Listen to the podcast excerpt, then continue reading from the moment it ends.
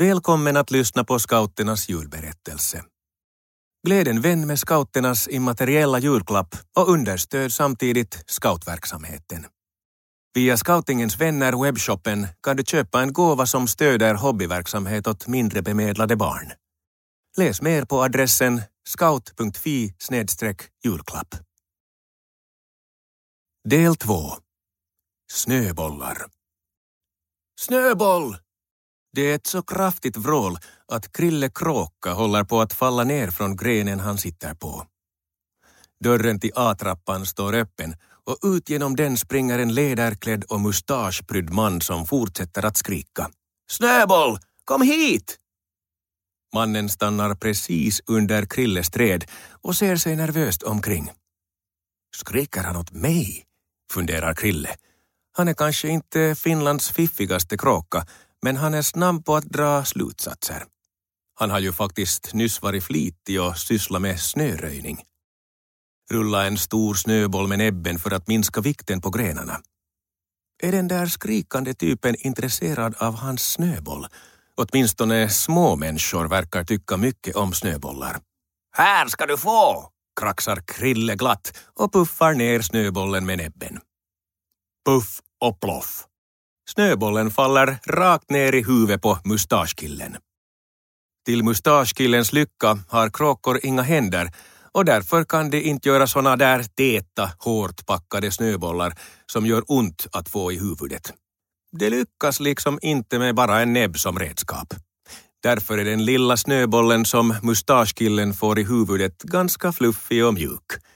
Den gör ingen större skada, utan åstadkommer bara att mustaschkillen blir förvånad och känner sig lite blöt i håret när snöbollen börjar smälta. Hej! Vad är det här? mumlar mustaschkillen, putsar snön ur nacken och tittar upp i trädet. Krille Kråka kikar vaket tillbaka och försöker avgöra vad som nu ska hända. I hemlighet är han nöjd över att det för en gångs skull verkligen händer någonting. Dagen har annars varit ganska enformig. Bara snöröjning och spaningsarbete. Hoho. Kråkan och mannen ser varandra i ögonen en stund. Fällde du nyss ner snö i huvudet på mig? frågar mannen misstänksamt. Krille nickar med näbben. Det ropar ju den där killen efter så högt att hela kvarteret hörde honom. Snöboll hit, så så, tillägger Krille kraxande som bekräftelse. Snöboll är min hund, du fiffikus där, suckar mannen. En malteserhund, vit, liten och lurvig. Den ser alltså ut som en snöboll. Eller ja, som en golvmopp enligt somliga. Har du sett den? Krille Kråka skäms.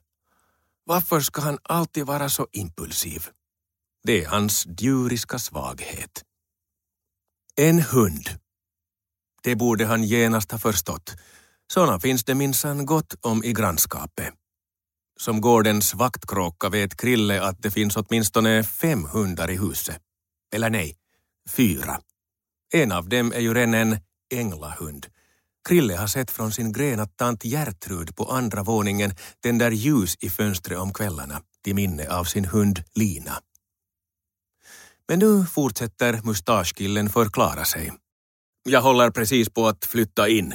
Jag parkerar min motorcykel bakom hörnet och kom för att ställa upp dörren till trappuppgången så att jag skulle kunna bära in grejerna från skåpbilen. Jag trodde att Snöboll följde med, men nej. I det här skedet har Leo hunnit ut. Han lyssnar nyfiket på mustaschkillen som står och tittar upp mot himlen och pratar för sig själv. Ursäkta, men hur är det riktigt med dig? frågar Leo. Aj, hur så? svarar grannen förvånat. Nå, alltså, den där tassiga fågeln puttar ner snö från grenen på mig och jag... Nå, hur som helst.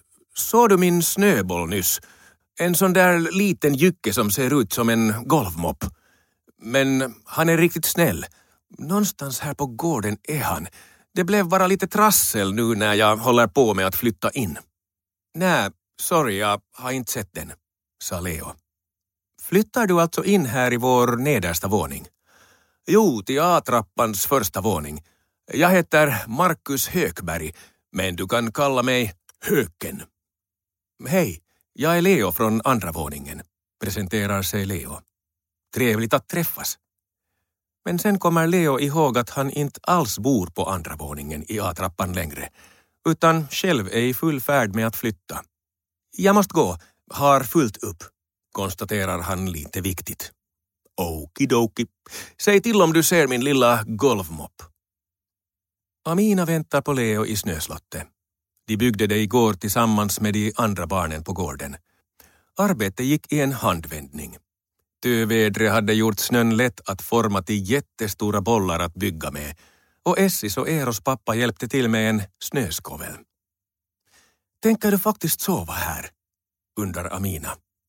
Du skulle ju kunna komma till oss också. Leo skakar på huvudet.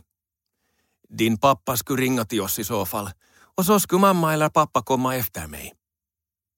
Leo biter i ett äpple. Amina har haft med sig en fin matsäck åt honom. Frukter, bullar, nötter och små chokladtomtar. Det smakar jul. Det känns som jul. Det finns choklad och han har en vän till hands. Leo börjar tycka att det var en ganska bra idé att flytta ut till snöslottet. På en trädgren ovanför dem sitter Elna ekorre, stamgäst i gårdsträdet. Hon håller också en liten mellanmålspaus. Hon knaprar på en nöt som hon i smyg lyckats röva åt sig ur Leos matsäck. När barnen precis håller på med att prassla upp pappret om sina första chokladtomtar kommer någonting plötsligt hoppande in genom snöslottets fönster. Något som också prasslar och glänser är det en julklapp? Det här var det andra avsnittet av Scouternas julberättelse. Ett nytt avsnitt publiceras varje adventssöndag. Gläd en vän med scouternas immateriella julklapp och understöd samtidigt scoutverksamheten. Via Scoutingens vänner webbshoppen kan du köpa en gåva som stöder hobbyverksamhet åt mindre bemedlade barn. Läs mer på adressen scout.fi julklapp.